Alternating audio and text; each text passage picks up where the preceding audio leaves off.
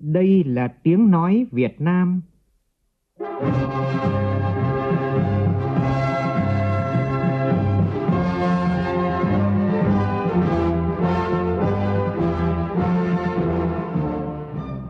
là tiếng nói Việt Nam, phát thanh từ Hà Nội, thủ đô nước Cộng hòa xã hội chủ nghĩa Việt Nam.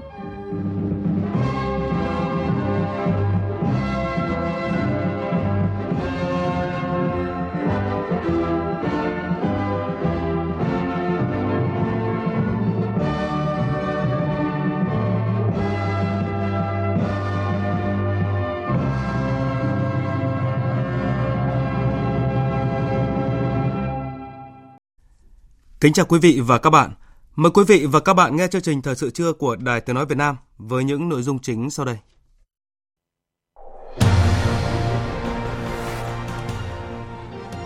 Thủ tướng Nguyễn Xuân Phúc tiếp xúc cử tri huyện Kiến Thụy, thành phố Hải Phòng. Thành phố Hồ Chí Minh họp khẩn bàn giải pháp ngăn chặn bệnh dịch tả lợn châu Phi thâm nhập vào địa bàn sau khi tỉnh Đồng Nai ghi nhận dịch bệnh. Vụ buôn bán thuốc giả của công ty VN Pharma, công an vẫn không xác định được những ai nhận 14 tỷ đồng tiền bôi trơn của doanh nghiệp để đưa thuốc giả vào bệnh viện. Ban xây dựng nhà thờ chính tòa Bùi Chu quyết định tạm dừng hạ giải nhà thờ Bùi Chu sau khi dư luận lên tiếng cần bảo tồn công trình kiến trúc độc đáo có tuổi đời hơn 130 năm này. Trong phần tin quốc tế, Mỹ chính thức áp thuế 25% đối với lượng hàng hóa nhập khẩu từ Trung Quốc trị giá 200 tỷ đô la thay cho mức 10% trước đó. Căng thẳng thương mại hai bên đang đe dọa kinh tế toàn cầu. Mỹ và Taliban kết thúc vòng hòa đàm lần thứ 6 tại thủ đô Doha của Qatar, trong đó đạt được một số tiến bộ liên quan một dự thảo thỏa thuận cho việc rút lực lượng nước ngoài khỏi Afghanistan.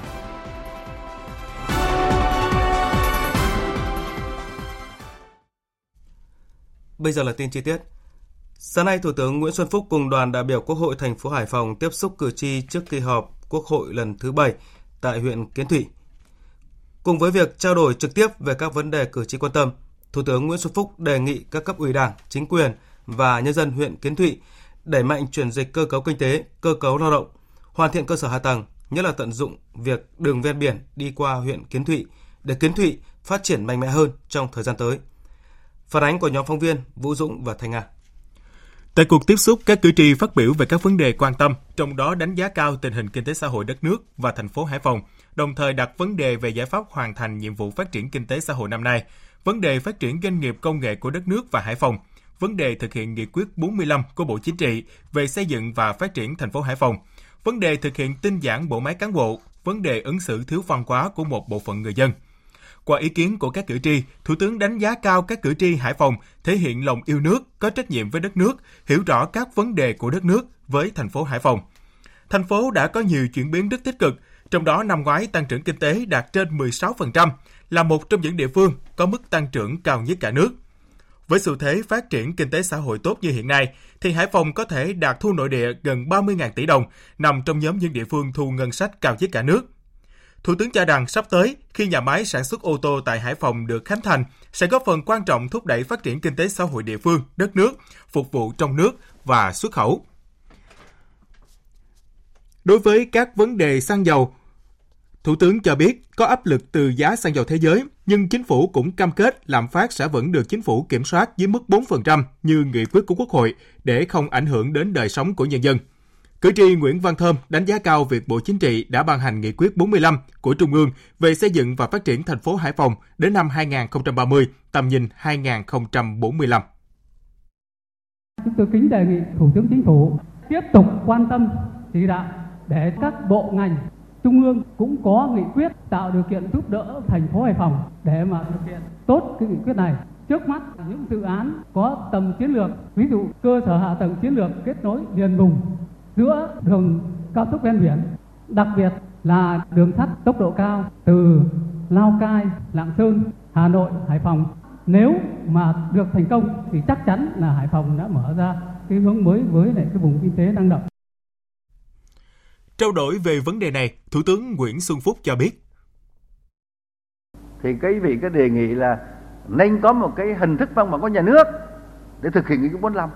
Thì tôi cho rằng cái điều này rất cần thiết đối với Hải Phòng thì sau khi nhận nghị quyết 45, Thủ tướng Chính phủ đã có ý kiến giao cho Bộ Kế hoạch Đầu tư chủ trì phối hợp các bộ chuẩn bị một văn bản về cơ chế chính sách, một chương trình hành động của chính phủ thực hiện nghị quyết 45 đối với Hải Phòng. Có thể đó là nghị quyết quốc hội hoặc là một một hình thức văn bản khác để làm cơ sở pháp lý thực hiện nghị quyết 45. Và chúng tôi đã đang tập trung xây dựng cái văn bản này và chúng tôi tin rằng chậm nhất trong tháng 6 sẽ ban hành một cái văn bản cần thiết để triển khai tổ chức thực hiện quyết 45. Tại buổi tiếp xúc, Thủ tướng cũng đã trao đổi với cử tri về cơ chế chính sách hỗ trợ khởi nghiệp, xây dựng hệ sinh thái khởi nghiệp, nhất là khởi nghiệp đổi mới sáng tạo trong thanh niên, trong các trường đại học, vấn đề xây dựng pháp luật chống lợi ích nhóm. Với quyền kiến thủy, Thủ tướng cho biết đây là vùng đất địa linh nhân kiệt, không chỉ của Hải Phòng mà là của cả nước, có truyền thống lịch sử dựng nước, giữ nước. Đây cũng là nơi phát kiến để làm cơ sở xây dựng nghị quyết về khoáng 10 trong nông nghiệp. Thủ tướng cũng đánh giá cao quyện Kiến Thủy đã nỗ lực trong phát triển kinh tế xã hội trong thời gian qua. Nhiều dự án trọng điểm của thành phố Hồ Chí Minh đang bị chậm tiến độ.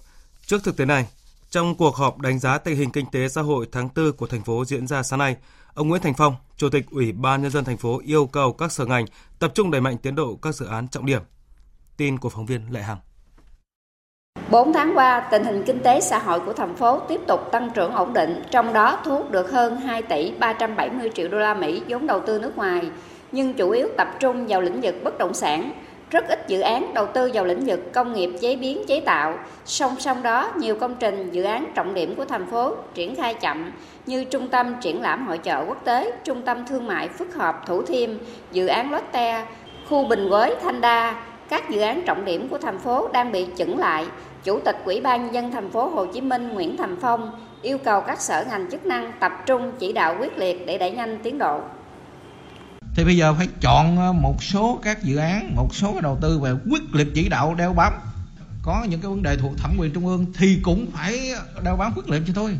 Chứ nếu không mà cứ ờ, là văn bản xong gửi ra tạm an tâm thì khó lắm. Công trình văn hóa thể thao cũng không có, à, các cái dự án lớn cũng chưa có cái, cái dự án nào tất cả đều đứng chừng lại thì đó là những cái mà hiện nay chúng ta thấy rằng là cần phải tập trung chỉ đạo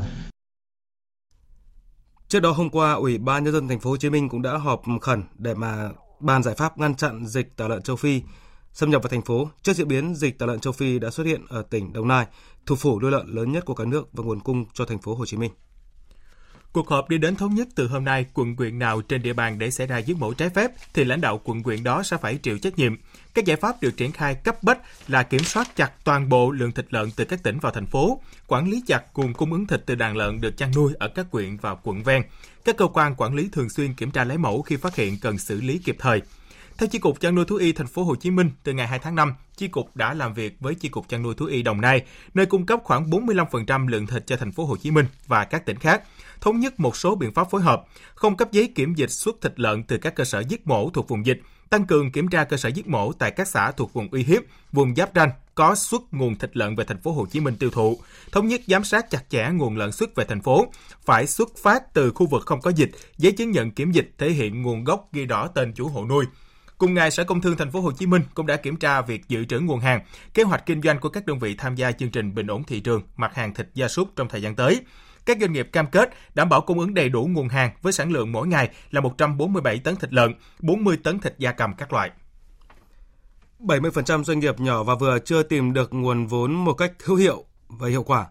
Đây là thông tin được đưa ra tại hội thảo giải pháp tài chính cho doanh nghiệp trong bối cảnh hội nhập do Phòng Thương mại và Công nghiệp Việt Nam tổ chức. Phóng viên Nguyễn Hằng đưa tin. Việt Nam đã và đang hội nhập sâu rộng khi tham gia các hiệp định thương mại thì nhiều dòng thuế quan được cắt giảm tại các nước thành viên tham gia. Do đó, việc tận dụng các ưu đãi về thuế là sự cần thiết. Thời gian qua, chính phủ và các cơ quan bộ ngành, hiệp hội doanh nghiệp đưa ra nhiều giải pháp thúc đẩy doanh nghiệp phát triển cả số lượng và chất lượng, cụ thể như cải cách các thủ tục hành chính, chủ động đổi mới về cơ chế chính sách trong tiếp cận nguồn vốn, cải cách thủ tục đối với cơ quan thuế giúp giảm thời gian nộp thuế. Tuy nhiên, thực tế vẫn còn nhiều chính sách thuế đan xen gây khó khăn cho các doanh nghiệp. Cùng với đó, doanh nghiệp chưa nắm bắt, cập nhật kịp thời chính sách quản lý về thuế. Ông Nguyễn Quang Vinh, Tổng thư ký Phòng Thương mại và Công nghiệp Việt Nam cho biết, theo thống kê của VCCI, hiện có khoảng 70% các doanh nghiệp nhỏ và vừa chưa tìm được nguồn vốn một cách hữu hiệu, hiệu quả. Chúng tôi sẽ tập hợp những cái kiến nghị không những chỉ báo cáo lên chính phủ với các bộ ngành có liên quan về những nút thắt trong cái việc tiếp cận tài chính của doanh nghiệp mà chúng tôi còn tập hợp vào báo cáo để chuẩn bị cho những cái cuộc đối thoại giữa phòng thương mại, Bộ Tài chính, Tổng cục Tổng cục Hải quan vân vân tổ chức trong năm nay để có thể đưa ra để bàn thảo với những các doanh nghiệp. Các đại biểu cho rằng để tiếp cận được nguồn vốn, các doanh nghiệp nên cải thiện tính minh bạch, công khai thông tin, sẵn sàng làm việc với các tổ chức tín dụng, quản trị doanh nghiệp và quản lý chiến lược cũng như tài chính. Đối với ngành ngân hàng cần tiếp tục nghiên cứu, xây dựng hành lang pháp lý phát triển các sản phẩm tín dụng, dịch vụ ngân hàng mới nhằm tạo thêm kênh dẫn vốn cho doanh nghiệp phục vụ sản xuất, kinh doanh trong bối cảnh hội nhập quốc tế. Thưa quý vị và các bạn, Đại lễ Phật đản Liên Hợp Quốc Vesak 2019 với chủ đề Cách tiếp cận của Phật giáo về sự lãnh đạo toàn cầu và trách nhiệm cùng chia sẻ vì xã hội bền vững sẽ khai mạc tại chùa Tam Trúc, huyện Kim Bảng, tỉnh Hà Nam vào ngày Chủ nhật 12 tháng 5 này. Hiện công tác chuẩn bị đã cơ bản hoàn thành cho một kỳ Vesak tiếp tục thành công, có nhiều dấu ấn tốt đẹp. Phản ánh của phóng viên Thu Thảo. Đại lễ gồm 5 chủ đề, sự lãnh đạo có trách nhiệm vì xã hội bền vững, cách tiếp cận của Phật giáo về gia đình hòa hợp, cách tiếp cận của Phật giáo về giáo dục, Phật giáo và cách mạng công nghiệp 4.0 và cách tiếp cận của Phật giáo về tiêu thụ có trách nhiệm. Ngoài ra, đại lễ còn có các nội dung văn hóa tâm linh diễn ra tại khu vực chùa Tam Trúc như lễ tắm Phật truyền thống, đêm hoa đăng cầu nguyện hòa bình thế giới, các triển lãm ảnh Chùa Di sản Thế giới và Việt Nam, đêm giao lưu nghệ thuật Phật giáo quốc tế, triển lãm văn hóa Phật giáo, hội hoa đăng trên hồ Tam Trúc. Thượng tọa Thích Nhật Từ, Phó Tổng Thư ký VSAC 2019 cho biết, hiện việc chuẩn bị cho các hoạt động này đã hoàn tất. Cho đến à, thời điểm hiện tại đó, thì à, toàn bộ các công tác chuẩn bị cho hội thảo học thuật quốc tế, các chương trình à, lễ hội văn hóa và lễ hội tôn giáo đó đã được hoàn tất so với năm 2014 đó thì à, ban tổ chức à, đã hoàn tất à, sớm hơn được 4 ngày nghĩa là chúng ta cũng đã hoàn thành được toàn bộ các kế hoạch và dự kiến cũng như là thời gian và các công tác chuẩn bị đã được hoàn chỉnh. Theo ông Bùi Quang Cẩm, Phó Chủ tịch Ủy ban nhân dân tỉnh Hà Nam, tỉnh đã tập trung triển khai nhiều nội dung và các điều kiện tốt nhất để tổ chức thành công Đại lễ Vesak 2019. Các công trình hạ tầng kỹ thuật khu du lịch Tam Trúc hoàn thành đúng tiến độ. Hà Nam đã sẵn sàng cho đại lễ về sắc 2019. Các cái khu ờ, công trình tâm linh thì ờ, điện Tam Thế, điện Pháp Chủ, điện Quan Âm thì cho thời điểm này cũng đã cơ bản đáp ứng được các cái yêu cầu, các cái nơi mà diễn ra các cái sự kiện uh, trong uh, chương trình của đại lễ uh, như là vườn kinh, là bến thuyền, Thế rồi thì uh, chùa Ngọc thì tất cả những cái việc này thì cho đến thời điểm này thì cũng đã đảm bảo cơ bản các cái yêu cầu. Về các cái điều kiện đảm bảo cho công tác an ninh trật tự thì Bộ Công an cũng đã triển khai tổ chức hội nghị với lại công an các tỉnh, trong đó đặc biệt là công an tỉnh Hà Nam trong việc chỉ đạo đảm bảo công tác an ninh trật tự trên địa bàn của tỉnh. Chúng tôi cũng đã phối hợp rất là chặt chẽ với lại ờ, Bộ Nội vụ và đặc biệt là thực hiện sự chỉ đạo của tổ công tác liên ngành của chính phủ để thực hiện các cái nhiệm vụ trong cái công tác chuẩn bị tổ chức đại lễ.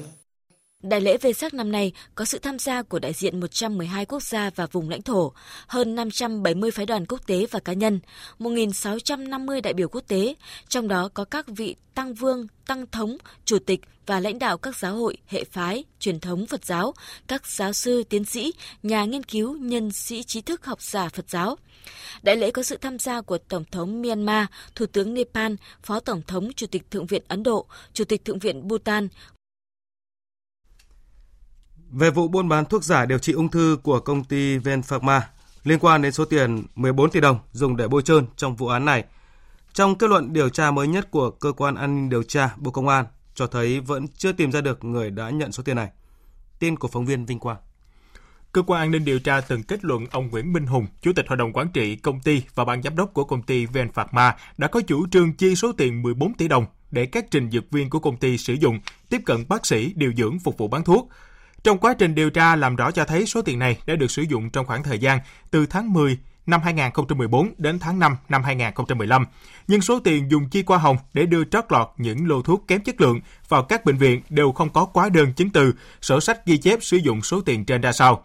Theo cơ quan an ninh điều tra, những thông tin liên quan đến thu chi số tiền vừa nêu chỉ có lời khai của các trình dược viên, không có tài liệu, chứng cứ thể hiện việc đưa tiền quà nên không có đủ tài liệu, chứng cứ kết luận hành vi nhận tiền hoa hồng của các cán bộ bác sĩ tại các bệnh viện.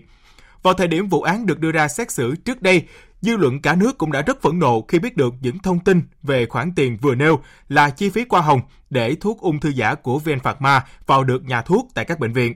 Cũng theo kết luận điều tra mới nhất, 12 bị can cùng bị truy tố tội danh buôn bán thuốc giả, trong đó có Nguyễn Minh Hùng, nguyên chủ tịch tổng giám đốc VN Phạc Ma, cùng các lãnh đạo và nhân viên của công ty này. Một vụ tai nạn giao thông nghiêm trọng xảy ra đêm qua tại khu vực dốc Khe Hèo, huyện Hải Hà, tỉnh Quảng Ninh khiến 3 người tử vong. Tin của phóng viên Vũ Miền. Vụ tai nạn xảy ra trên quốc lộ 18 đoạn qua thôn 1 xã Đường Hoa, huyện Hải Hà, tỉnh Quảng Ninh. Tại hiện trường, xe taxi chạy theo hướng Hạ Long Móng Cái đâm trực diện vào xe ô tô khách. Cú va chạm mạnh khiến 3 người trên xe taxi tử vong, hai phương tiện hư hỏng nặng, giao thông ùn tắc cục bộ. Ngay trong đêm qua, lực lượng cảnh sát giao thông và công an địa phương đã tổ chức bảo vệ hiện trường, phân luồng giao thông và điều tra nguyên nhân của vụ tai nạn. Ông Trần Quốc Toản, Chủ tịch Ủy ban nhân dân xã Quảng Long cho biết, đêm qua tại khu vực này có mưa nhỏ và đường trơn chỗ này thì nó là cái dốc mà nó cũng cua cái chỗ địa điểm nó là giáp danh tôi còn đường hóa quảng long nó cũng xảy ra nhiều vụ đấy qua thì ờ, tôi cũng nhận thông tin ban đêm thì cũng, cũng chỉ đạo anh em công an xã phối hợp với công huyện bảo vệ trường Trước đó chiều qua tại tỉnh Bình Định cũng xảy ra vụ tai nạn giao thông làm hai mẹ con tử vong.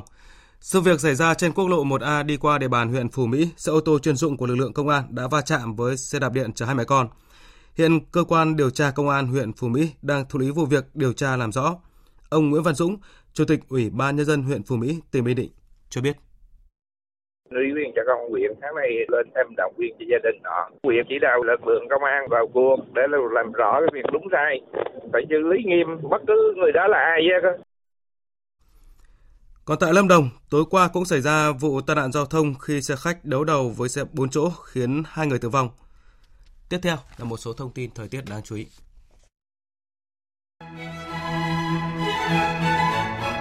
Trung tâm Dự báo Khí tượng Thủy văn Quốc gia cho biết là từ hôm qua đến hôm nay, nhiều người dân Hà Nội cảm nhận rõ sự thay đổi của thời tiết khi xuất hiện hình thái thời tiết lạnh. Nhiệt độ trong ngày phổ biến chỉ ở mức 22 đến 24 độ. Lý giải về hiện tượng này thì đại diện của Trung tâm Dự báo Khí tượng Thủy văn Quốc gia cho biết trong những ngày qua do ảnh hưởng của rãnh áp thấp có trục qua Bắc Bộ gây ra một đợt mưa rào và rông trên diện rộng cho toàn Bắc Bộ, trong đó có thủ đô Hà Nội và khu vực các tỉnh Bắc Trung Bộ từ Thanh Hóa đến Thừa Thiên Huế.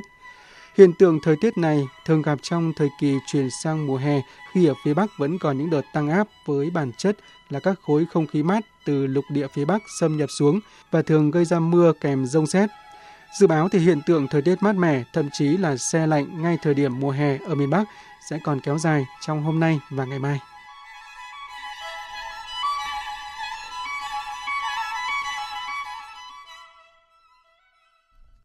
Chuyển sang phần tin quốc tế, Trước khi bước vào ngày thứ hai của vòng đàm phán thương mại thứ 11 giữa Mỹ và Trung Quốc diễn ra tại thủ đô Washington, vào lúc 0 giờ sáng nay theo giờ Mỹ, tức 11 giờ trưa nay theo giờ Việt Nam, Mỹ đã chính thức áp mức thuế 25% đối với lượng hàng hóa nhập khẩu từ Mỹ trị Xin lỗi quý vị và các bạn, nhập khẩu từ Trung Quốc trị giá 200 tỷ đô la thay cho mức 10% như trước đây. Biên tập viên Đình Nam tổng hợp thông tin. Hôm qua, Bộ trưởng Tài chính Mỹ Steven Mnuchin, đại diện thương mại Mỹ Robert Lighthizer đã có ngày đàm phán đầu tiên với phái đoàn quan chức thương mại Trung Quốc do Phó Thủ tướng Lưu Hạc dẫn đầu tại thủ đô Washington. Rời cuộc họp kéo dài 90 phút, cả hai bên đều không tiết lộ bất kỳ thông tin nào trước báo giới. Trước đó cùng ngày tại Nhà Trắng, Tổng thống Mỹ Donald Trump thông báo ông đã nhận được một lá thư tốt đẹp từ Chủ tịch Trung Quốc Tập Cận Bình, đề nghị hai bên hợp tác để có thể đạt được một kết quả cụ thể. Tổng thống Mỹ cho biết hiện vẫn còn cơ hội để đạt được một thỏa thuận thương mại giữa hai bên ngay trong tuần này. Chúng ta có thể làm điều đó, hãy chờ xem.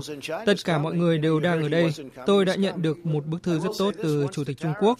Hai bên hãy làm việc cùng nhau, xem có thể đạt được điều gì đó. Nhưng Trung Quốc đã đàm phán lại thỏa thuận. Mỹ từng trả cho Trung Quốc 500 tỷ đô la Mỹ mỗi năm trong nhiều năm qua. Tôi tôn trọng họ, không trách họ. Song tôi trách những nhà lãnh đạo trước đây của chúng ta. I don't blame them. I blame our past leadership. Tuy nhiên, nhà lãnh đạo Mỹ cũng cảnh báo, ngay trong ngày hôm qua, Mỹ đã bắt đầu chuẩn bị hồ sơ, thủ tục để có thể áp mức thuế 25% đối với lượng hàng hóa nhập khẩu từ Trung Quốc trị giá 325 tỷ đô la vốn chưa bị Mỹ xử lý. Trước việc Mỹ quyết định áp thuế đối với 200 tỷ hàng hóa từ ngày hôm nay, Bộ Thương mại Trung Quốc tuyên bố sẽ có hành động đáp trả phù hợp. Điều này đã khiến thị trường chứng khoán thế giới những ngày qua đồng loạt giảm điểm mạnh. Hiện các nhà đầu tư đang rất mong chờ tin tức từ vòng đàm phán thương mại giữa hai bên tại Mỹ, cụ thể là kết quả cuộc gặp trong ngày hôm nay sắp diễn ra giữa hai bên. Trong khi đó, Quỹ tiền tệ quốc tế IMF cũng kêu gọi một giải pháp nhanh chóng cho cuộc chiến thương mại Mỹ-Trung, cho rằng cuộc chiến này đang đe dọa nghiêm trọng đến nền kinh tế toàn cầu. Còn về quan hệ Mỹ-Iran, trong một diễn biến khác, người phát ngôn Bộ Ngoại giao Iran khẳng định các biện pháp trừng phạt của Mỹ đối với ngành công nghiệp kim loại của nước này là trái với các quy tắc quốc tế, cảnh báo Mỹ sẽ phải chịu trách nhiệm cho những tổn thất mà các biện pháp trừng phạt gây ra cho quốc gia Hồi giáo này. Cách đây hai ngày, Tổng thống Mỹ ra lệnh trừng phạt mới nhằm vào doanh thu xuất khẩu của ngành công nghiệp kim loại Iran và tuyên bố sẽ tiếp tục gây áp lực trừ khi nước này cơ bản thay đổi các chính sách của mình. Sáng nay, Bộ Quốc phòng Mỹ xác nhận các vụ phóng trong ngày hôm qua của Triều Tiên bao gồm nhiều tên lửa đạn đạo. Sau thời gian dài đóng băng các hoạt động thử vũ khí, thì các hoạt động và động thái thử tên lửa mới của Triều Tiên đang gây sự chú ý lớn và đặc biệt Mỹ cùng các nước đồng minh đang phân tích những động thái mới nhất này từ Triều Tiên. Biên tập viên Trần Nga thông tin. Vụ phóng được tiến hành tại tỉnh Bắc Pyongyang, cách thủ đô Bình Nhưỡng khoảng 77 km về phía tây bắc. Đây là nơi có căn cứ tên lửa đạn đạo tầm trung Nô Đông. Loại tên lửa có tầm bắn 1.300 km, có thể tấn công tới lãnh thổ Nhật Bản. Những động thái của Triều Tiên diễn ra trong bối cảnh cuộc đàm phán hạt nhân với Mỹ lâm vào bế tắc. Vụ phóng mới diễn ra vào đúng lúc giới chức Mỹ và Nhật Bản đang thăm Hàn Quốc để tiến hành các cuộc thảo luận ba bên về phòng thủ.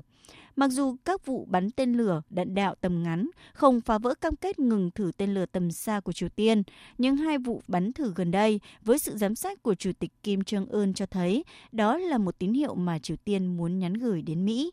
Tổng thống Hàn Quốc Moon Jae-in nhận định các vụ thử tên lửa là một sự phản ứng không hài lòng của Triều Tiên về kết quả của cuộc gặp Mỹ-Triều hồi tháng 2, song cho rằng các vụ bắn thử là tín hiệu cho thấy Bình Nhưỡng vẫn còn muốn các cuộc đàm phán.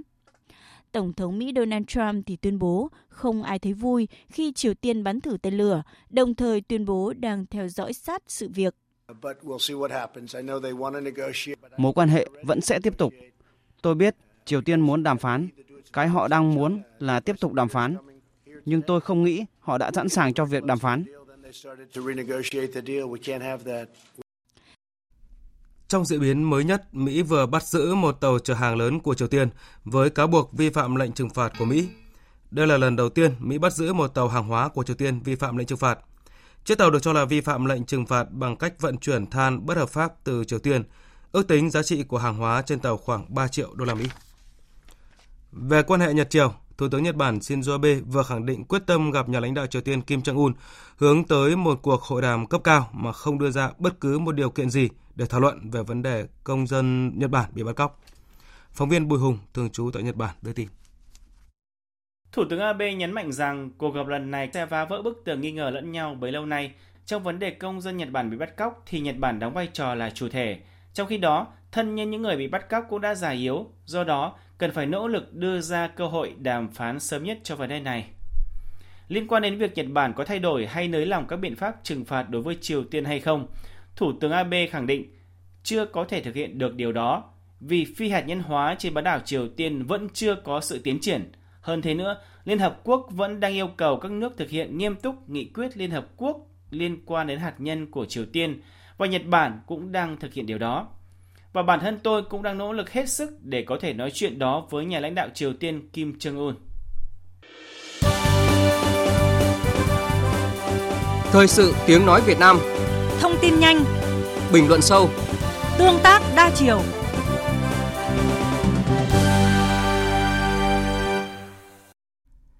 Thưa quý vị và các bạn, một lần nữa Bộ Giao thông Vận tải lại hứng búa rìu dư luận khi tìm tên gọi cho khoản thu dịch vụ đường bộ. Từ thu phí sang thu giá, trở lại thu phí, và giờ là đề xuất trạm thu tiền.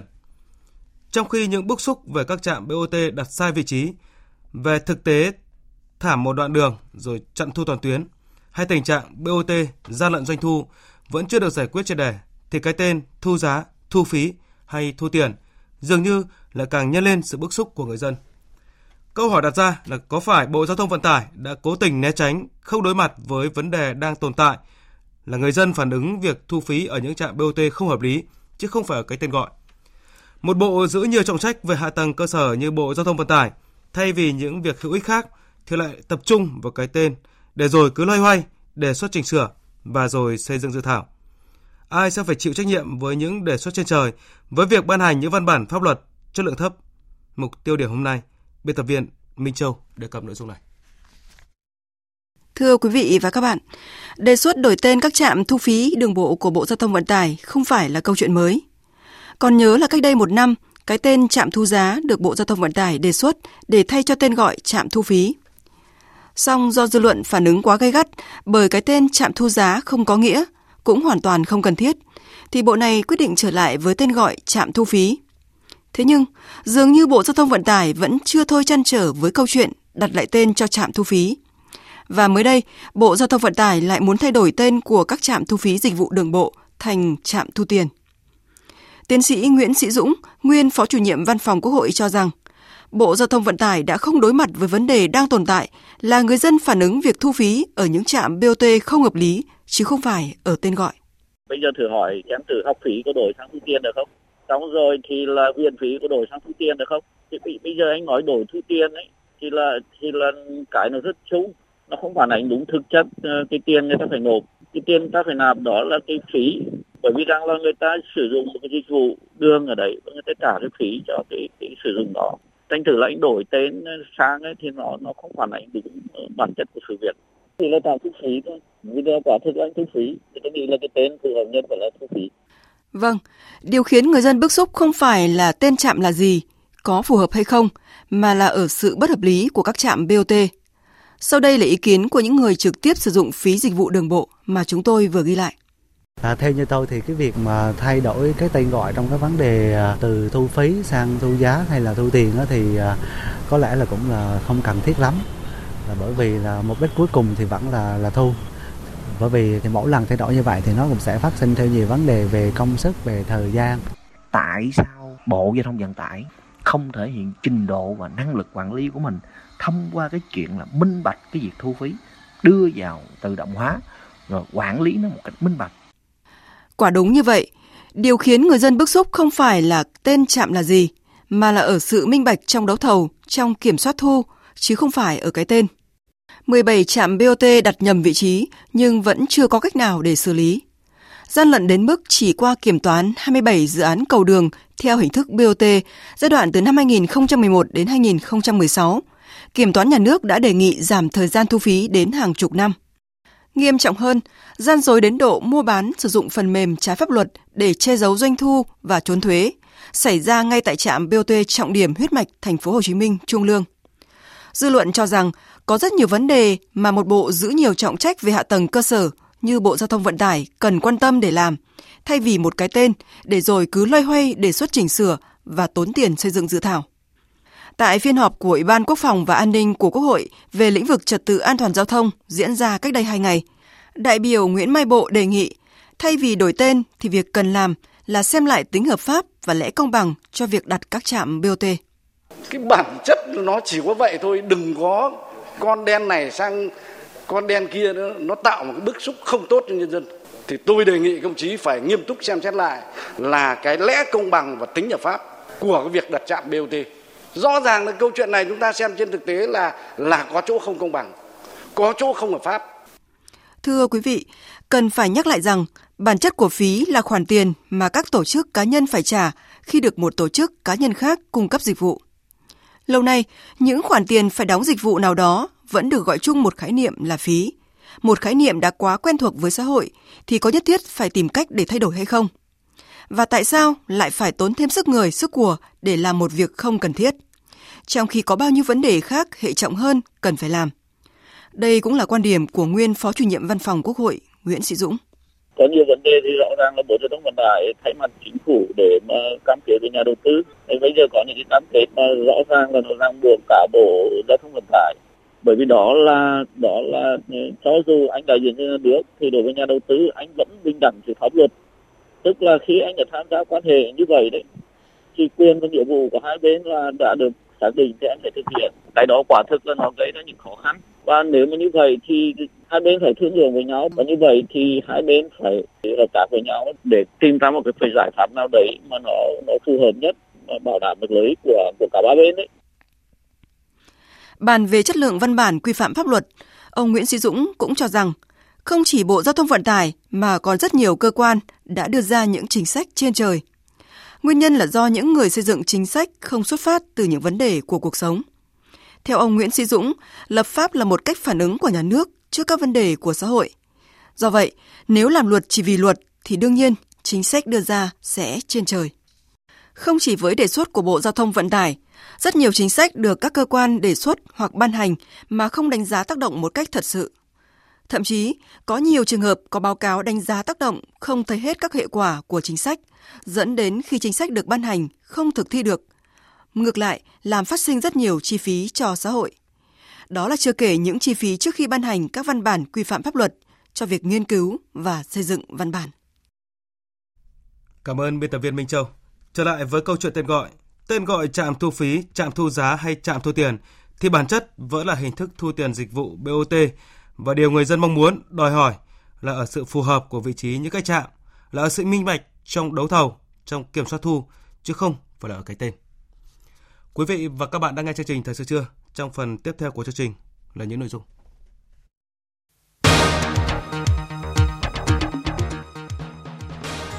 Ban xây dựng nhà thờ chính tòa Bùi Chu quyết định tạm dừng hạ giải nhà thờ Bùi Chu sau khi dư luận lên tiếng cần bảo tồn công trình kiến trúc độc đáo có tuổi đời hơn 130 năm này. Hoạt động tại sân bay Frankfurt của Đức phải tạm ngừng trong gần một tiếng đồng hồ vì có sự xuất hiện của một thiết bị bay không người lái.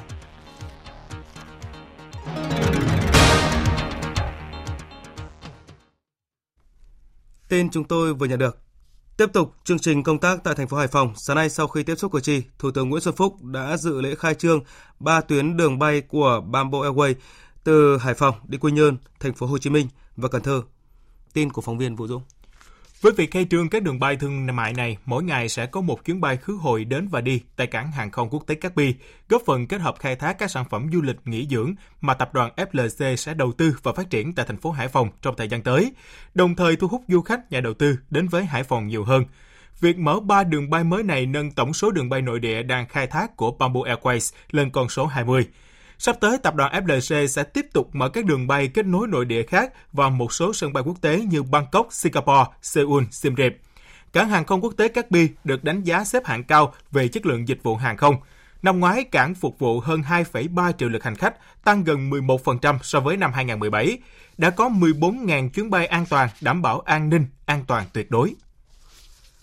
Với tinh thần đoàn kết dân chủ, đồng thuận phát triển, sáng nay Đại hội đại biểu Mặt trận Tổ quốc Việt Nam thành phố Đà Nẵng lần thứ 11, nhiệm kỳ 2019-2024 chính thức khai mạc.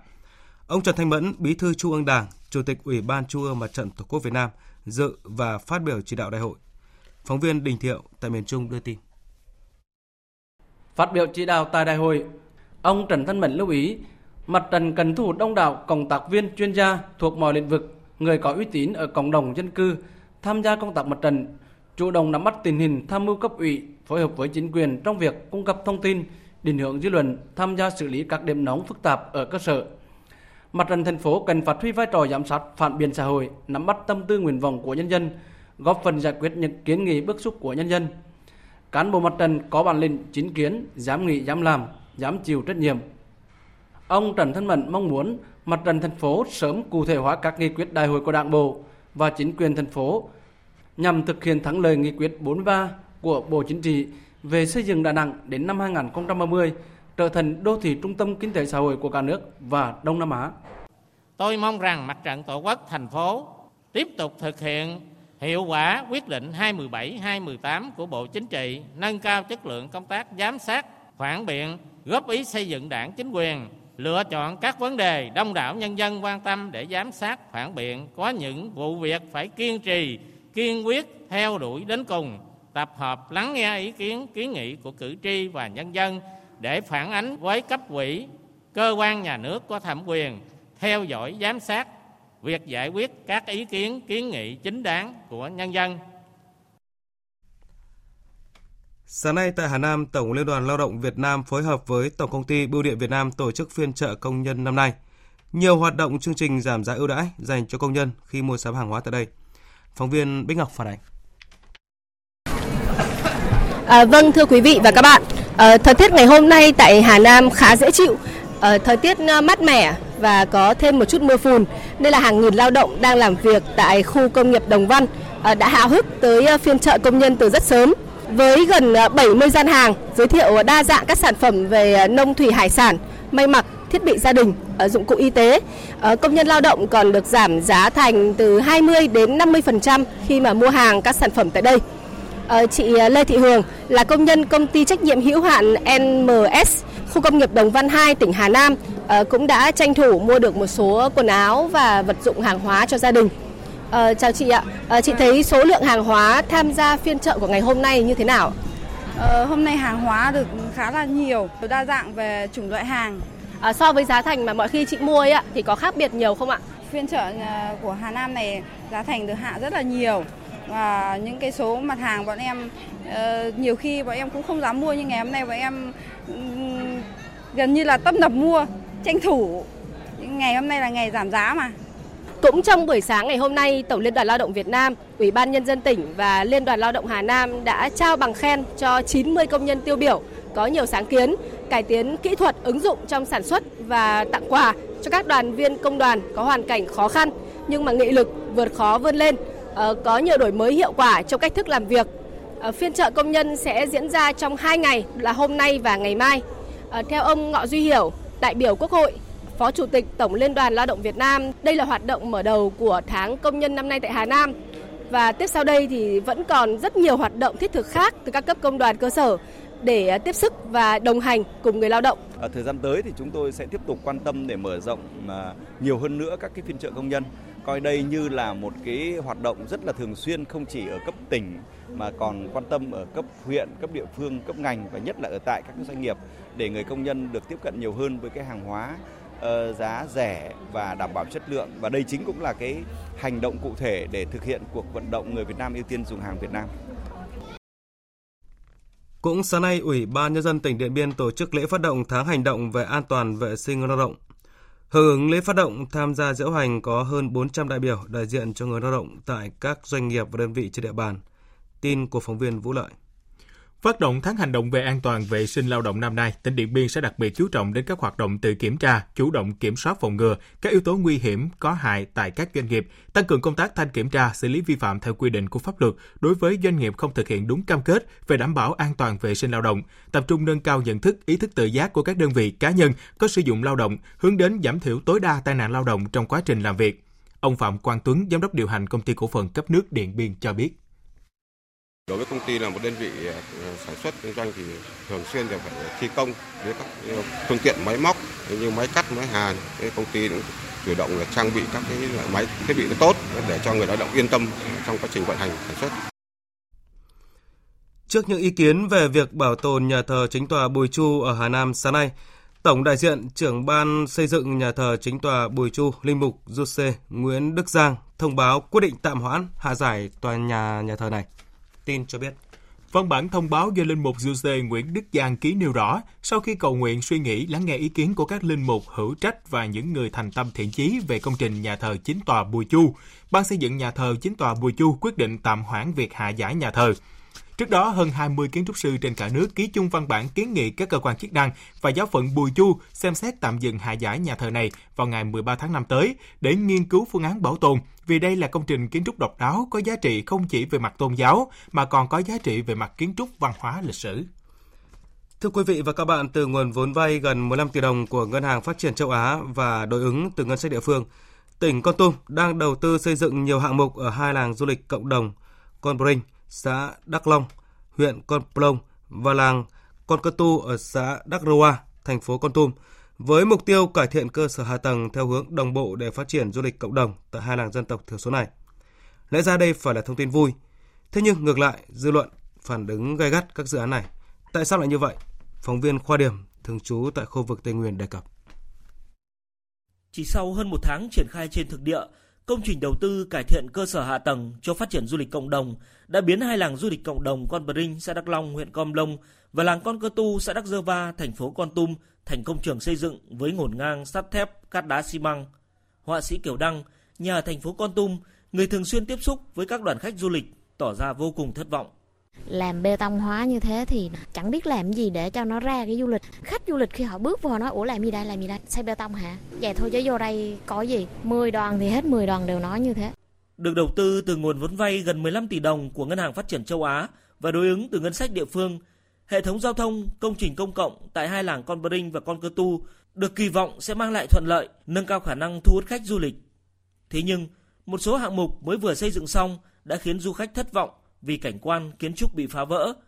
Điển hình như ở làng Con Brinh, hàng rào gỗ xinh xắn bao quanh nhà rông hài hòa với không gian văn hóa của làng đã bị dỡ bỏ vứt chỏng trơ. Thay vào đó là một hàng rào bê tông lạnh ngắt sừng sững ngăn cách nhà rông với phần còn lại của làng. Còn tại làng Con Cơ Tu, con đường đất mềm mại từ trung tâm làng dẫn ra khu vực bến sông Đắc Bờ La với những hàng cây thơ mộng bị đơn vị thi công sa nổi để bê tông hóa. Chị Y Bông, một người con của làng kinh doanh homestay khẳng định khách du lịch đến làng không thích và không tìm những thứ như vậy. Họ thích sự mộc mạc của làng, họ thích là cái sự đơn sơ thôi, nó tự nhiên. Cùng với hàng rào bê tông lạc lõng cạch cỡm bao quanh nhà rông làng Con Bring, tại làng Con Cơ Tu, người ta còn đầu tư một sân bê tông trước nhà rông rộng tới 730 mét vuông. Đây là một hạng mục khiến dân làng rất dị ứng bởi lý do mỗi khi biểu diễn cổng chiêng vòng múa xoang, các nghệ nhân ba na đều đi chân trần. Nhảy múa trên nền sân bê tông cứng và nóng rẫy khi trời nắng là điều không ai muốn. Ngoài ra, việc lạm dụng bê tông để cải thiện cơ sở hạ tầng cũng khiến không gian văn hóa làng truyền thống bị ảnh hưởng nghiêm trọng. Ông Nguyễn Đô Huynh, người có hàng chục năm gắn bó với du lịch văn hóa cộng đồng ở Con Tum, bức xúc. Cái đầu tư tốt nhất để cho du lịch ở các làng là các anh đừng có đầu tư gì cả. Nói như thế rồi bây giờ à, cứ làm đường rồi xây trường xây toilet phơi trần ra đó rồi bồi xong thơ mộng rồi em sẽ ủi ủi sạch hết thì còn gì nữa đâu mà văn hóa du lịch Trước nhiều ý kiến phản ứng từ dư luận đối với công trình đầu tư phát triển du lịch cộng đồng tại hai làng Con Brinh và Con Cơ Tu, ông Trương Quốc Việt, trưởng phòng kinh tế đối ngoại Sở Kế hoạch và Đầu tư tỉnh Con Tum, kiêm phó giám đốc ban quản lý dự án hỗ trợ phát triển khu vực biên giới tỉnh Con Tum cho biết sẽ tiếp thu sửa chữa.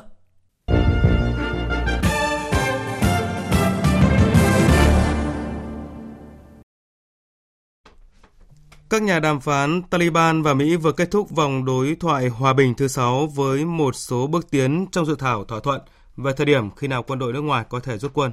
Tin cho biết. Mỹ đang tìm cách kéo dài hơn một năm để rút số quân ước khoảng 14.000 người tại Afghanistan, trong khi Taliban muốn chiến dịch này phải được hoàn thành trong 6 tháng.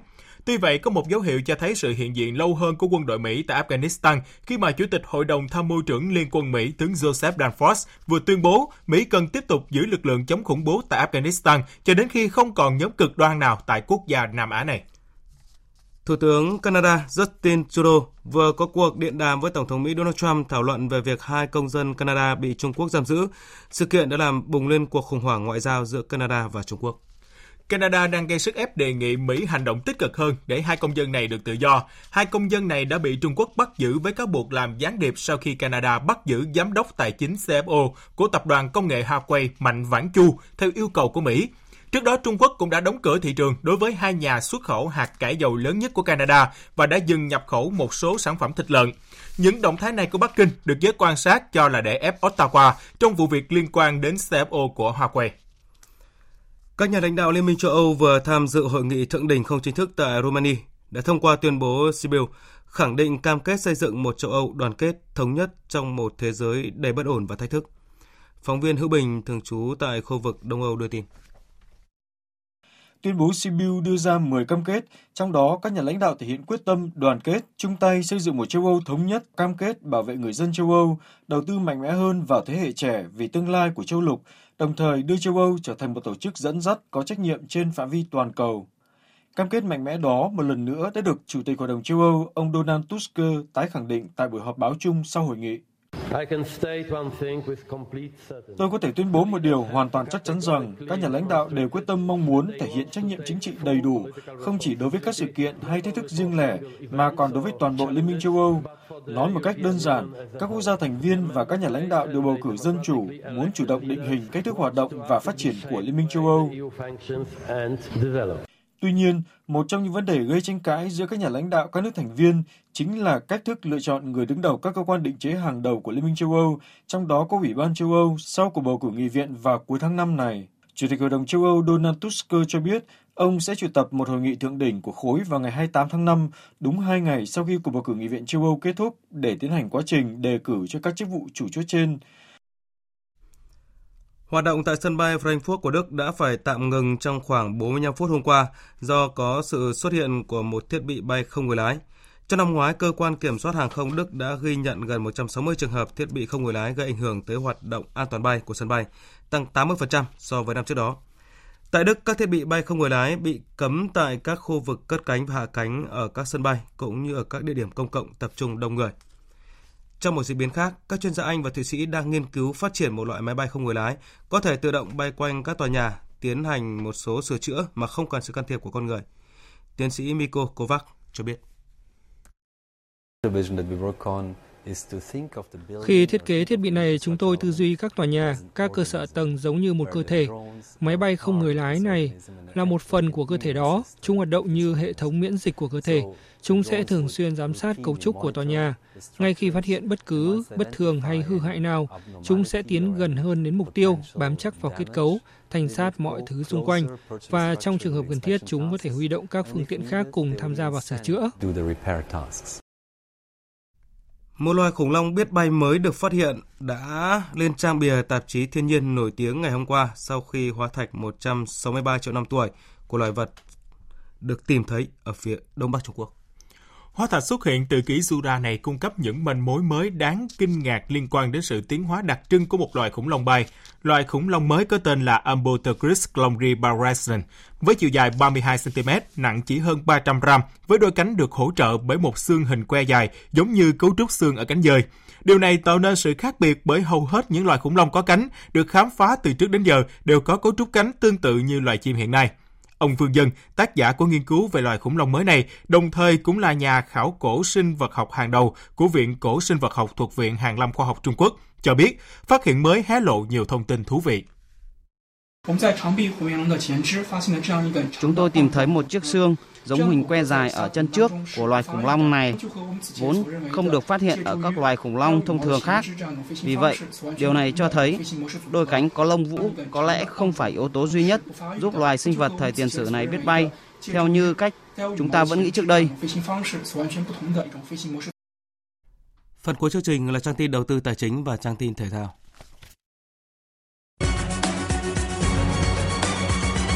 Trang tin đầu tư tài chính.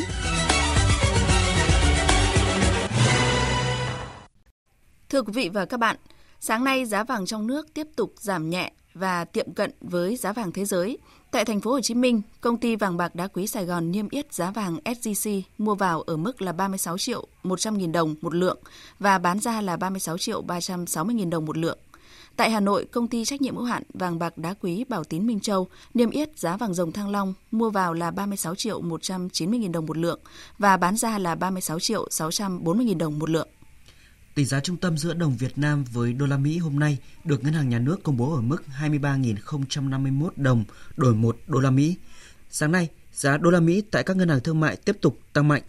Tổ chức xếp hạng tín nhiệm Fitch Rating vừa thông báo nâng triển vọng tín nhiệm quốc gia Việt Nam từ mức ổn định lên tích cực, khẳng định duy trì mức xếp hạng BB. Tổ chức xếp hạng tín nhiệm Fitch Rating nhận định Việt Nam sẽ tiếp tục là một trong những nền kinh tế phát triển nhanh nhất so với các quốc gia trong khu vực châu Á-Thái Bình Dương, cũng như so với nhóm các nước đồng hạng BB. Về diễn biến trên thị trường chứng khoán sáng nay, mặc dù dòng tiền vẫn chủ yếu đứng ngoài quan sát, nhưng với diễn biến khởi sắc của nhóm cổ phiếu Blue Chip khi hầu hết các mã trong nhóm VN30 đều tăng, nhanh chóng giúp VN Index lấy lại mốc 950 điểm. Tuy nhiên, cũng do lực cầu khá yếu khiến thị trường thiếu sức bật cao. Chốt phiên sáng, VN Index tăng 1,2 điểm lên 948,21 điểm, HNX Index tăng 0,11 điểm lên 105,37 điểm. Đầu tư tài chính biến cơ hội thành hiện thực. Đầu tư tài chính biến cơ hội thành hiện thực. Thưa quý vị và các bạn, tình trạng vi phạm pháp luật thuế đang diễn ra ở hầu hết các địa phương, các loại hình doanh nghiệp cũng như các sắc thuế. Trong khi đó, công tác thanh tra, kiểm tra thuế theo đánh giá vẫn là bỏ sót nhiều sai phạm của doanh nghiệp – đây là những vấn đề được nêu trong hội thảo quản lý thuế và vai trò của kiểm toán nhà nước tổ chức sáng ngày hôm qua tại Hà Nội. Phóng viên Bá Toàn thông tin chi tiết nội dung này. Kết quả kiểm toán của Kiểm toán nhà nước cho thấy mức độ vi phạm pháp luật thuế còn cao, diễn ra ở hầu hết các địa phương và các loại hình doanh nghiệp và các sắc thuế. Năm 2016, qua đối chiếu hơn 1.500 người nộp thuế, Kiểm toán nhà nước kiến nghị các khoản phải nộp tăng thêm là hơn 2.000 tỷ đồng. Năm 2017, đối chiếu gần 2.500 người nộp thuế, phát hiện hơn 2.300 trường hợp có sai phạm, kiến nghị hơn 1.300 tỷ đồng năm 2018 đối chiếu 2.600 người nộp thuế và kiến nghị gần 1.800 tỷ đồng. Qua kiểm toán, Kiểm toán nhà nước đã gửi hàng trăm kiến nghị về chấn chỉnh công tác quản lý thu thuế đối với các bộ, ngành địa phương, trong đó có nhiều kiến nghị hoàn thiện, sửa đổi, bổ sung văn bản pháp luật về thuế. Giáo sư tiến sĩ Đoàn Xuân Tiên, Phó Tổng Kiểm toán Nhà nước cho biết. Trong lĩnh vực về vấn đề về quản lý thuế thì chúng tôi ờ, kiểm tra về vấn đề tổ chức quản lý thu thuế của cơ quan quản lý thuế thực hiện như thế nào có hiệu quả không và có đảm bảo đáp ứng được cái yêu cầu các quy định tuân thủ pháp luật của thuế không cũng như là thu đúng, thu đủ và thu kịp thời các khoản thuế theo đúng quy định pháp luật. Chúng tôi cũng sẽ kiểm tra xem là các đối tượng nộp thuế có tuân thủ các quy định pháp luật, vấn đề về kê khai thuế, vấn đề về thực hiện cái việc thu nộp ngân sách theo quy định của cơ quan thuế hay không, có kịp thời, có đúng, có đầy đủ hay không. Ngoài ra thì chúng tôi ờ, trong vấn đề về kiểm toán, các vấn đề về thuế thì chúng tôi còn có nhiệm vụ và trách nhiệm đánh giá cơ chế chính sách về thuế có đảm bảo, hợp lý, có phù hợp với thực tiễn theo kết quả khảo sát của Phòng Thương mại và Công nghiệp Việt Nam, tỷ lệ doanh nghiệp hài lòng với cải cách thủ tục hành chính thuế với cán bộ thuế tăng hàng năm. Tuy nhiên, bà Nguyễn Thị Cúc, Chủ tịch Hội Tư vấn Thuế cho rằng hiện công tác này còn tồn tại nhiều hạn chế bất cập và phải sớm có các giải pháp giải quyết phù hợp. Việt Nam của chúng ta, tiền thuế và phí hiện nay chiếm tổng tỷ trọng gần như 100% ngân sách nhà nước. Người dân họ muốn biết tiền thuế đó dùng để làm gì.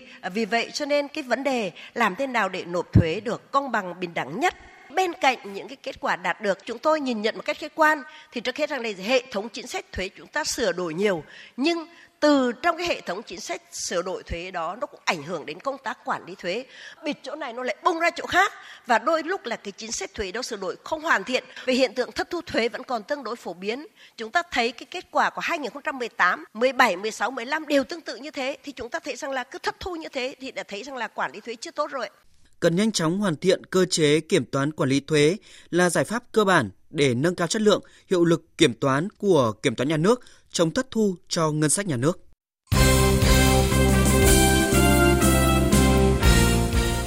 Thưa quý vị và các bạn, theo thông báo mới nhất vào tối qua của Liên đoàn bóng đá Việt Nam, giải hạng nhì 2019 được chốt lại còn 13 đội sau khi Bến Tre có công văn chính thức xin không tham dự giải và chấp nhận xuống hạng 3. Trước đó, Liên đoàn bóng đá Việt Nam đã có cuộc trao đổi làm việc với lãnh đạo địa phương và câu lạc bộ về khả năng tham dự giải của đội cũng như phối hợp tìm hướng tháo gỡ các vấn đề khó khăn vướng mắc để câu lạc bộ Bến Tre có điều kiện tham gia thi đấu. Tuy nhiên, cho đến thời điểm giải đấu chuẩn bị khởi tranh, câu lạc bộ Bến Tre vẫn chưa thể hoàn thiện được đầy đủ các điều kiện cần thiết nên không được tham dự giải hạng nhì 2019. Hôm qua, cơ thủ Việt Nam Ngô Đình Nại hạng 13 thế giới đã có một ngày thi đấu rất tốt tại vòng loại của giải Bia Survival 3C Master tổ chức tại Hàn Quốc để có được chiếc vé vào tứ kết khi đứng thứ nhì ở bảng D. Trước đó, cơ thủ hàng đầu của Việt Nam là Trần Quyết Chiến đã thi đấu không thành công ở bảng A. Nguyễn Quốc Nguyện cũng chỉ có 27 điểm và xếp hạng 3 của bảng F. Với các kết quả trên, cả Quyết Chiến lẫn Quốc Nguyện đều phải dự vòng play-off đầy khó khăn. Hôm nay giải tiến hành thi đấu vòng vé vớt với 12 cơ thủ. Sau 5 ngày tranh tài sôi nổi, tối qua giải vô địch các câu lạc bộ quyền Anh toàn quốc 2019 bế mạc tại thành phố Buôn Ma Thuột. Giải năm nay quy tụ 140 vận động viên từ 30 câu lạc bộ trong toàn quốc. Ở nội dung nam, đơn vị quân đội giành giải nhất toàn đoàn với hai huy chương vàng, còn ở nội dung nữ, Hà Nội dẫn đầu với ba huy chương vàng. Từ ngày 19 đến 27 tháng 5, Liên đoàn xe đạp mô tô thể thao Việt Nam phối hợp cùng Tập đoàn Lộc Trời tổ chức tour xe đạp toàn quốc về nông thôn tranh cúp gạo Hàn Ngọc Trời lần thứ 24 với chủ đề 24 năm nối kết những cung đường. Giải đấu quy tụ 90 vận động viên trẻ có độ tuổi từ 16 đến 22 tuổi, đến từ 13 đội trong nước và hai đội nước ngoài. Các vận động viên sẽ tranh tài 10 chặng với tổng lộ trình dài 772 km, tổng giải thưởng của cuộc đua lên tới hơn 500 triệu đồng. Sáng 19 tháng 5 tại Trung tâm Văn hóa Thông tin và Thể thao quận Long Biên, Hà Nội sẽ diễn ra lễ phát động toàn dân tập luyện môn bơi phòng chống đuối nước 2019. Lễ phát động do Tổng cục Thể dục Thể thao phối hợp với vụ Giáo dục Thể chất Bộ Giáo dục Đào tạo, Cục Trẻ Em Bộ Lao động Thương binh và Xã hội tổ chức. Sẽ có khoảng 3.000 em học sinh, thanh thiếu nhi và nhân dân trên địa bàn thành phố tham dự. Ông Nguyễn Ngọc Anh, vụ trưởng vụ thể dục thể thao quần chúng Tổng cục Thể dục thể thao cho biết. Năm nay tổ chức cái lễ phát động với quy mô còn lớn hơn, với đối tượng mở rộng hơn. Như năm ngoái là chỉ có đối với đối tượng là trẻ em thì năm nay là đối tượng là cả người lớn. Vì à, người lớn, ông bà, cha mẹ thì sẽ có cái tầm ảnh hưởng hết sức quan trọng đối với các em. Thế bên cạnh cái lễ phát động đấy ờ, về phía trung ương tổ chức thì cũng là phát động là tất cả nước, tất cả địa phương, ờ, tất cả các bể bơi trên toàn quốc cũng sẽ tổ chức cái ờ, cuộc phát động này để làm sao mà cái phong trào bơi, phong trào tìm hiểu về cái an toàn phòng chống đuối nước thì càng ngày càng được phát triển nó mạnh mẽ hơn.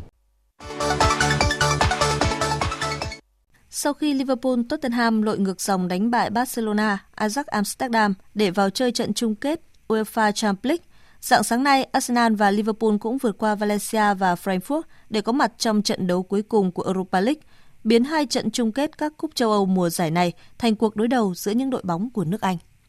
Tại sân Mestalla, chủ nhà Valencia mở tỷ số nhờ bàn thắng của Gamero ngay phút 11. Arsenal sau đó lấy lại thế trận và dẫn ngược 2-1 nhờ hai pha lập công của Aubameyang và Lacazette vào các phút 17 và 50. Đến phút 58, Gamero lại nhóm lên hy vọng cho Valencia khi san bằng tỷ số 2 đều. Tuy nhiên, những hy vọng của đội chủ nhà bị dập tắt khi Aubameyang có thêm hai pha lập công, ấn định chiến thắng 4-2 cho Arsenal. Đội bóng Anh giành chiến thắng 7-3 sau hai lượt trận và đoạt vé vào chơi chung kết. Phát biểu trong cuộc họp báo sau trận đấu, huấn luyện viên Unai Emery của Arsenal chia sẻ. Sau khi mất vị trí top 4 ở Premier League, chúng tôi biết Arsenal còn cơ hội khác là Europa League. Vì vậy, chúng tôi đã chuẩn bị, tập luyện chăm chỉ và tập trung hết sức cho mục tiêu này. Tôi hạnh phúc vì những gì mà các cầu thủ đã giành được. Chúng tôi đã có mặt trong trận chung kết. Chúng tôi muốn giành chiến thắng, nhưng tôi biết thật không dễ chút nào khi chơi ở trận chung kết.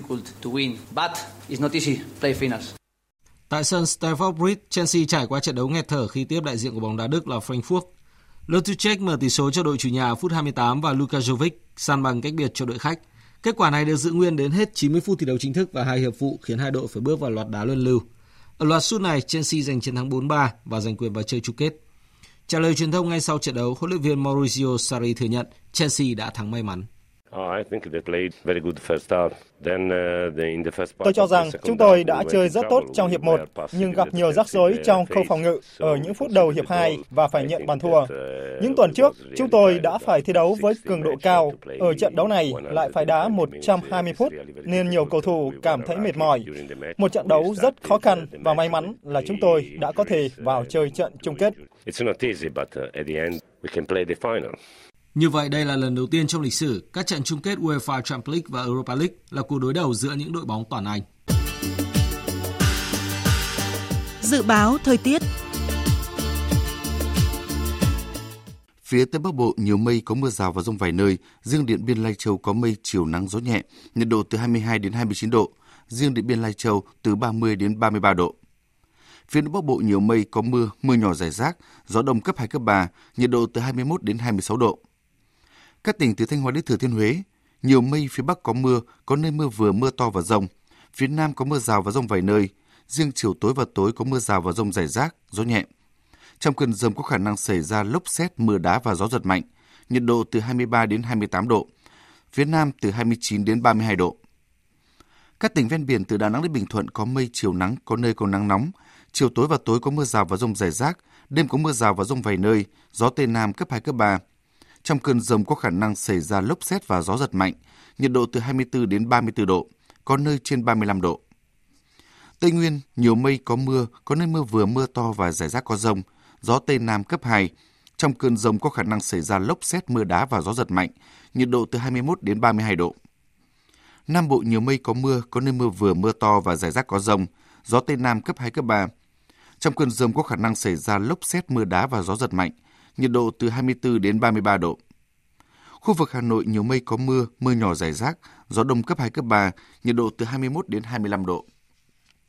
Dự báo thời tiết biển Vịnh Bắc Bộ có mưa rào và rông rải rác, tầm nhìn xa trên 10 km, giảm xuống từ 4 đến 10 km trong mưa, gió đông cấp 4. Trong cơn rông có khả năng xảy ra lốc xoáy và gió giật mạnh. Khu vực Bắc và giữa Biển Đông có mưa rào và rông rải rác, tầm nhìn xa trên 10 km, giảm xuống từ 4 đến 10 km trong mưa. Phía Bắc gió Đông Bắc đến Đông, phía Nam gió Tây Nam đến Nam cấp 3, cấp 4. Trong cơn rông có khả năng xảy ra lốc xoáy và gió giật mạnh. Vùng biển từ Quảng Trị, Quảng Ngãi và khu vực quần đảo Hoàng Sa thuộc thành phố Đà Nẵng có mưa rào và rông rải rác, tầm nhìn xa trên 10 km, giảm xuống từ 4 đến 10 km trong mưa, gió nhẹ. Trong cơn rông có khả năng xảy ra lốc xoáy và gió giật mạnh. Vùng biển từ Bình Định đến Ninh Thuận có mưa rào rải rác và có nơi có rông, tầm nhìn xa trên 10 km, giảm xuống từ 4 đến 10 km trong mưa, gió Tây Nam cấp 3, cấp 4. Khu vực Nam Biển Đông, khu vực quần đảo Trường Sa, vùng biển từ Bình Thuận Cà Mau và vùng biển từ Cà Mau đến Kiên Giang, bao gồm cả Phú Quốc, có mưa rào và rông rải rác, tầm nhìn xa trên 10 km, giảm xuống từ 4 đến 10 km trong mưa, gió Tây Nam cấp 4. Trong cơn rông có khả năng xảy ra lốc xoáy và gió giật mạnh. Vịnh Thái Lan có mưa rào và rông rải rác, tầm nhìn xa trên 10 km, giảm xuống từ 4 đến 10 km trong mưa, gió Tây đến Tây Nam cấp 4. Trong cơn rông có khả năng xảy ra lốc xoáy và gió giật mạnh.